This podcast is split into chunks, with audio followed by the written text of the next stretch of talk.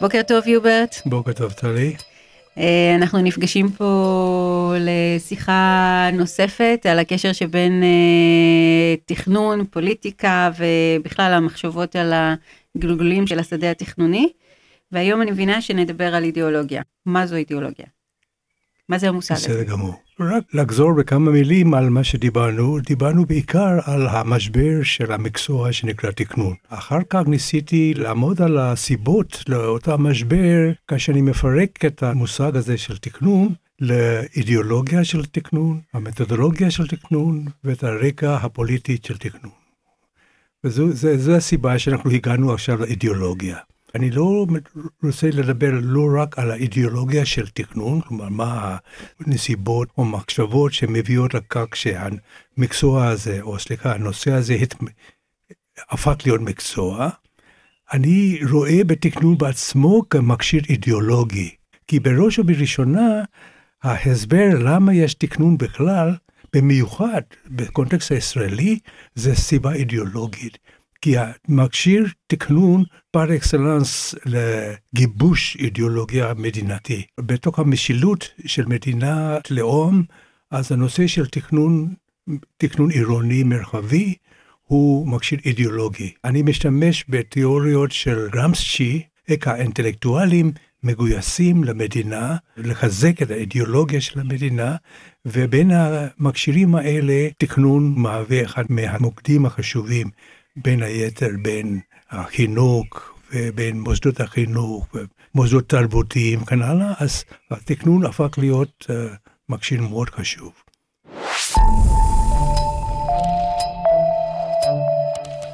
מאחר ואנחנו כלי אידיאולוגי, אני שואל איזה מין ערכים ונורמות אנחנו הבנו כמתכננים. Mm-hmm. אירופאים, למה אנחנו חשבנו שכל בית צריך להיות שלושה מטר מעוד בית, כל בית בית, למה? יודע למה?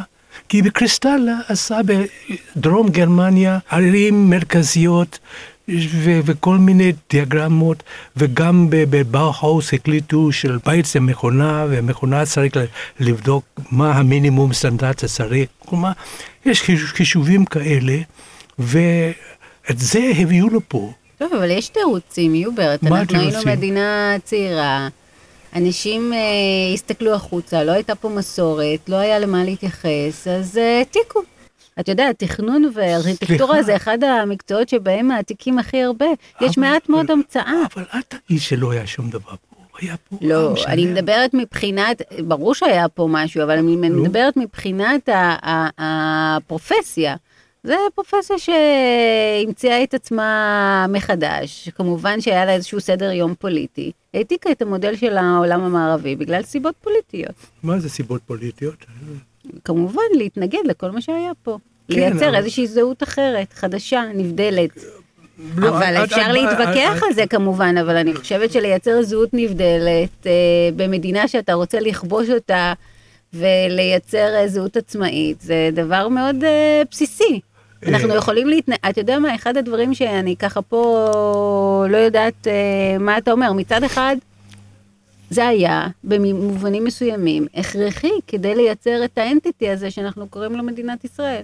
ואת מצדיקה את, ה, את הדבר הזה שאני לא רוצה להתווכח איתך.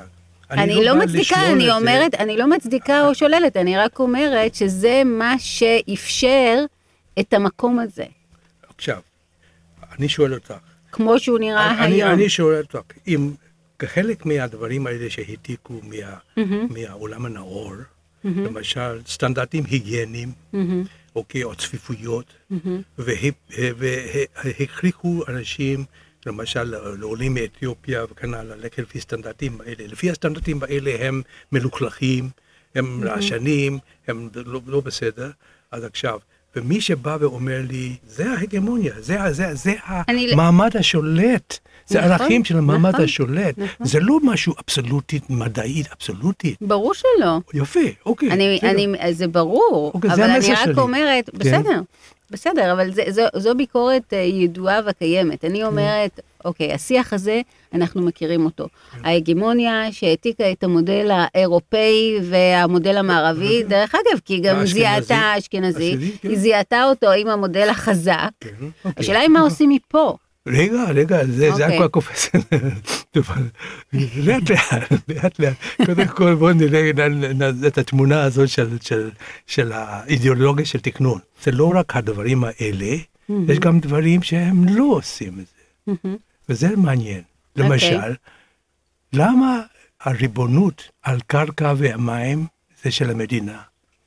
וכל הזמן כולם דיברו על השוק החופשי. עד היום אנחנו המדינה יותר גרוע מסין, של בעלות של המדינה על קרקע ואת מבינה? יותר גרוע מסין, יותר מקומוניזם. כלומר, זה קדוש. עכשיו, למה זה? זה לא רק מכיוון שהם לקחו את זה מגרמניה, או לא לקחו משם. זה שליטה. בדיוק, לא רק שליטה, יש פה, יש פה משהו שנוצר פנימי. ופה זה האידיאולוגיה של קרל שמיט. האידיאולוגיה זה האידיאולוגיה של המדינה הנורמלית, ויש המדינה הלא נורמלית, זה security state, זה נקרא מחשטט בגרמנית. Mm-hmm. המחשטט זה מדינת הכוח. בשביל כל מי שלא, אנחנו, תכנון בשבילו זה, זה הערכים האלה, אין שם שום דבר של, של שוויונית וכל מיני דברים. לגבי ערבים, זה קנה מין אחר לגמרי. יש ערבים שבונים לא בלתי, בלתי חוקית. Mm-hmm. אז מה, אם יהודי בונה בלתי חוקי, מה עושים? משפט. אם הוא... ערבי בונה בלתי חוקי, הורסים. לא, לא. ליהודי הורסים. לערבי לא הורסים. מה עושים? רושמים אותו כפושע. אתה יודע כמה פושעים יש שם בנייה בלתי חוקית? אבל אני שאלתי את האנשים, אז תוציא את הצו מהריסה. הוא אומר, לא, זה יהיה מהומות. זה מהומות. אז פתאום מסתבר שזה בדיוק אותו דבר לגבי הסמים בניו יורק. הם אמרו שהמשטרה מעניין יותר שהם יהיו פושעים, שולטים עליהם מאשר, מאשר לבוא ולתקן את המצב הזה. אז מה שאני אומר זה יש פה איפה ואיפה.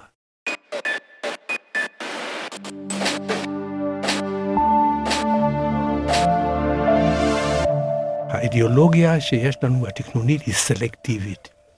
אימוץ של מודלים של תכנון מהמערב הוא לא אימוץ קולקטיבי, זה סלקטיבי. וכל הנושא הזה של פוליטיקה, הדיבור הזה שאומר תכנון הוא לא פוליטי, מה שקורה זה תכנון מאוד מאוד פוליטי. אני מפרשת אחרת את הדברים, אבל בסדר. זה נכון שזה סלקטיבי והכל, אבל אני רואה את זה משני דברים. אחד, חרדה. חרדה מייצרת אה, עודף שליטה. אתה חרד ואתה רוצה כל הזמן אה, כלים שיעזרו לך לשמור על יציבות ושליטה. היה משהו בהסדרה האירופ... המערבית, שבדיוק הוא נותן מענה לדבר הזה. אנשים, השחקנים הבולטים שקידמו את הסדר היום הזה, הבינו שבאמצעות הכלים המערבים הם יכולים לייצר שליטה, אבל הרצון הזה לשליטה הוא בא ממקום חרדתי מאוד מאוד עמוק, מהמקום של החלש. אני ככה לוקחת את זה יותר למקום הפסיכולוגי. עכשיו, אני חושבת שזה כל כך חזק וזה כל כך הוטמע במהלך השנים, שגם היום, שכבר לא צריך את זה, אנחנו כופים את זה על אוכלוסיות חדשות כמו האתיופים, או אוכלוסיות אחרות. אנחנו לא יודעים, אנחנו חרדים מפני האתיופים. וחלק גדול מהפעולות שלנו, במיוחד בשיקום שכונות לצורך העניין, או פינוי-בינוי, לדעתי זה בא מאיזשהו פחד עמוק עמוק עמוק מפני האחר, שאנחנו מתמודדים איתו. באמצעות כלים של שליטה. עכשיו, מי נותן לנו יותר מכל, בצורה כביכול דמוקרטית, את הכלים הללו? ההסדרה התכנונית המערבית. זה, okay. אוקיי. זה הפירוש שלי. סליחה, לפני זה, לא, לא, אל תקפצי קודם כל. מה שאני שואל, האם יש לך איזושהי הסתייגות למה שאמרת, שאנחנו, ברור שיש לי הסתייגות. מה ההסתייגות? הסתייגות. את לא רואה את האבסורד שמדינה כמעט שלישית מבחינת חוזה. לא, אני חושבת ש, שזה כל... זה מדבר, ברור אני ש... פוחד. לא, ברור שאני רואה את הבעייתיות של זה, אבל אני אומרת, אני, ואנחנו אני רואים. את זה בחיי היומיום כמעט בכל החלטת ממשלה. לא, אני אציע אבל אני לא... אומרת, כשאנחנו נפתור את הבעיה של החרדה הזאת, שאנחנו נעקר אותה, ודרך אגב, הפוליטיקאים עושים שימוש מאוד ציני בנושא של החרדה אז, הזאת, אז, אז אנחנו נצליח להשתחרר. אני אציע לך. אני אציע לה את אבל זה לא סתם. לא, אני... איך אני לבטל אני, את החרדה? אני אגיד לך למה. להגיד שאני מדבר על חרדה, אני מדבר על האנשים ששולטים, mm-hmm. וזה לא אחיד, מה זה הם? הטענה הזאת של חרדה זו טענה טיפוסית של האנשים השולטים. אנחנו אנשים סך הכל בני אדם, ואם הוא פוחד, אז אנחנו רוצים לעזור לו. Mm-hmm. וכשאתה בא ואומר לך שאנחנו עם חרד, אני לא, לא בטוח שהאתיופים... מחרדים. מחרדים. זה לא, המנהיגות חרדה, ברור שהמנהיגות חרדה. אני לא בטוח, אני לא בטוח. אני בטוח אז מה אתה חושב? חרד... שמשתמשים בחרדה חרדה, בצורה מניפולטיבית. בדיוק. חרדה זה, חרדה זה תירוץ. גם כפסיכולוג, אתה רואה לפעמים שמישהו בא ואומר שהוא חרד, אז איך בודקים אם באמת חרד או לא? יש מבחנים בפסיכולוגיה, יש מבחנים בפסיכולוגיה. אז תראי. אני מסכימה איתך שמשתמשים בחרדה כאמצעי לשליטה, ברור שאני מסכימה עם זה, אבל העניין הוא... לכן הסיפור הזה, הוא בא מלמעלה, ולמטה לא תשמעי את הדבר הזה. תראי מה שהחייל הזה אומר, הוא לא מדבר על חרדה, מה פתאום? הוא יורה. למעלה אומרים, אולי מכיוון שאתה חרד? הוא אומר, לא. ויש להם את הנשק, מה איזה חרדה? כלומר, באיזשהו מקום, אה, זה לא רק המעמד השולט משתמש בזה כתירוץ למה שנקרא סימפתיה של, של הנשלט. הוא גם מאיים עם זה. ברור. הוא אומר, תראה, אם, לא, לא תעשה אוי ואבוי וגם לנו. יותר מזה, לא בונה סביב זה כלים תכנוניים. תמ"א 38 מבוססת על כל הרעיון הזה של רעידות אדמה והחרדה הזאת. נכון. זה ברור, משתמשים בזה נכון. בצורה מאוד מניפולטיבית. עכשיו, עכשיו, הדבר השני שאני רוצה להגיד לך, זה אני לא רוצה לתת את האישור, הלגיטימציה שאתה נותן לכל מה שאימצנו מה... מערב. אני לא נותנת לגיטימציה, אבל אני רוצה להסתכל, אני אומרת, אוקיי, זה היה, זה קרה, יש לזה הרבה מאוד בעיות, אה, אני רוצה להסתכל מפה קדימה. המשבר האידיאולוגי הקשה ביותר זה פתאום כמתכננים אנחנו דיברנו על שימושי קרקע וקרקע וקרקע, ויום אחד קרקע הפך להיות נדל"ן. יום אחד הפך להיות נדל"ן, משהו שינה בתכנון? לא. מה, באופן מהותי יש שני דברים שונים לגמרי, זה מוצר, זה של, של, של, של חון, וקרקע זה, זה, זה, זה חומר ומטריה. איך זה יכול להיות? הם לא תפסו כנראה, לא תפסו שיש פה פתאום... אבל מי זה תפסו? מה? מי תפסו? מתכננים, שימושי קרקע. יש, יש, יש, יש אה, תב"ע, תוכנית מתאר של ייעוד קרקע, וכאן קרקע, קרקע, קרקע. היום זה, זה, זה דבר שצריך מהר למכור אותו, כי אם אתה לא מוכר אותו, אז אין, אין הסתברות הון. בתוך שלב של קפיטליזם, קפיטליזם, היי קפיטליזם מה שנקרא, מגזר ההון המוביל שהיה תעשייה שונה, השתנה למה שנקרא uh, fire. שמעת על fire? Finance, Insurance and Real Estate. זה מגזר של כסף, של בנקים וביטוח. חברות אשראי. אשראי. זה משהו שנקרא ביידיש לופטגשפט. עסקי אוויר. זה, זה, כל העסקי אוויר הזה, פתאום אנחנו גאים בזה שאנו מתעשרים בזה, אבל השינוי הזה הוא שינוי מהותי. מבחינת העירוניות, כל הנושא הזה של, של תעשייה, שהיה כל כך uh, בסיסי, כי בלי, בלי שאתה עובד ומייצר משהו, אז אתה לא מקבל הון. אז פיקטי אמר עכשיו, הקפיטליזם הזה, שהוא לא מבוסס על זה, הוא הכל באוויר.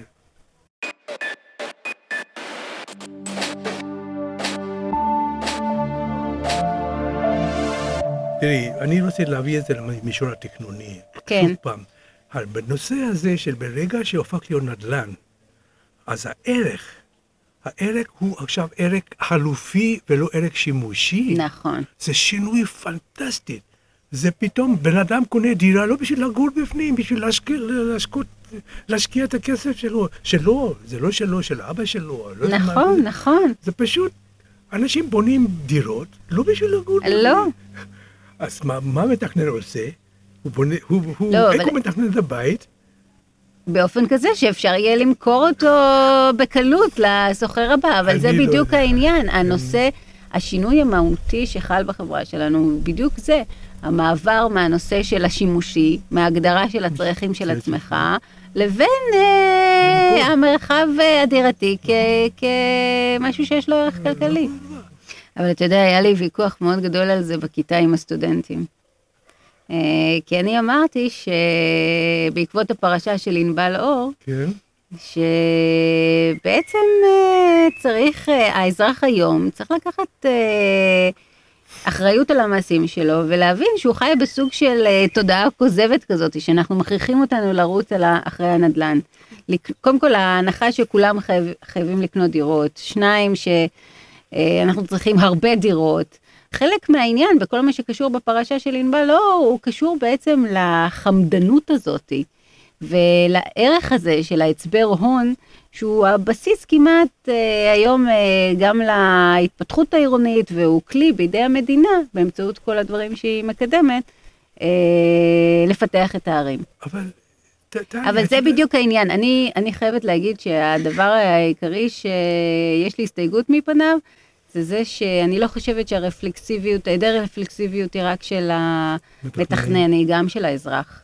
זה משהו שהוא מאוד מאוד uh, בעייתי, הוא לא פשוט מכיוון שהתקשורת uh, היא מאוד מוטה לסדר יום הנדל"ני. כן, אבל יש הבדל בין אזרח ומתכנן, מתכנן יש לו סמכות.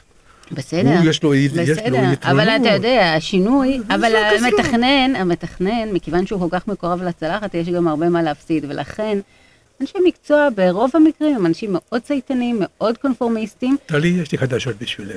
בכל זאת, יש הרבה דוגמאות אני יכול להביא לך. לגבי מה שקרה עם, עם, עם שרת, שרת התרבות הזאת, כן. וגם לגבי מה שקרה עם החייל הזה, וכלומר, יש, יש איזושהי אה, תגובה מאוד אה, עממית, ספונטנית, שהוא מראה ש... ש האזרח הפשוט זה לא לגמרי... אה, צייתן ו... צייתן בזה. כלומר, יש איזה, פתאום, פתאום באיזשהו מקום יש איזה קול. זה, זה, זה מעודד אותי שיש עדיין, אפשר לשמוע באיזשהו מקום אנשים שעדיין מאוד uh, בני אדם. אי אפשר לדעת. בואו נסכם רגע את כל השיחה שלנו, אם אפשר לסכם אותה. על הפרק הזה של האידיאולוגיה. אז בשורה התחתונה, מה בעצם ניסינו להבהיר כאן?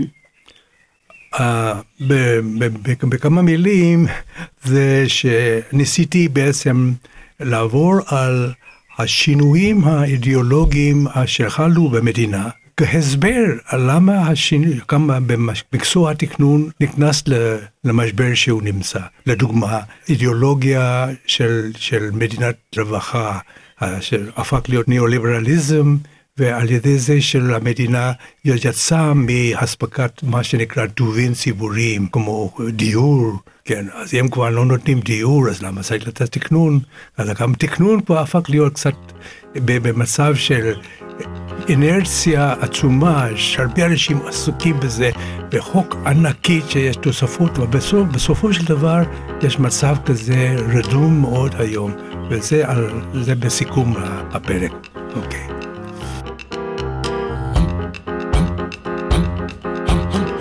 מה צפוי לנו בפעם הבאה?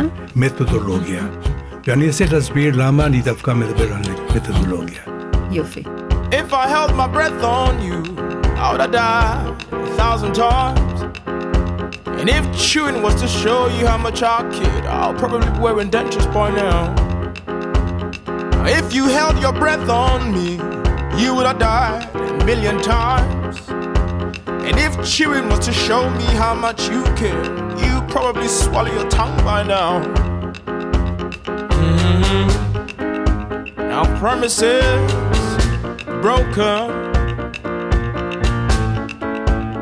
nemesis, our token. Mm-hmm. You turn around, on to your new home. Oh, wherever you're gone, darling, please don't you ever forget to treat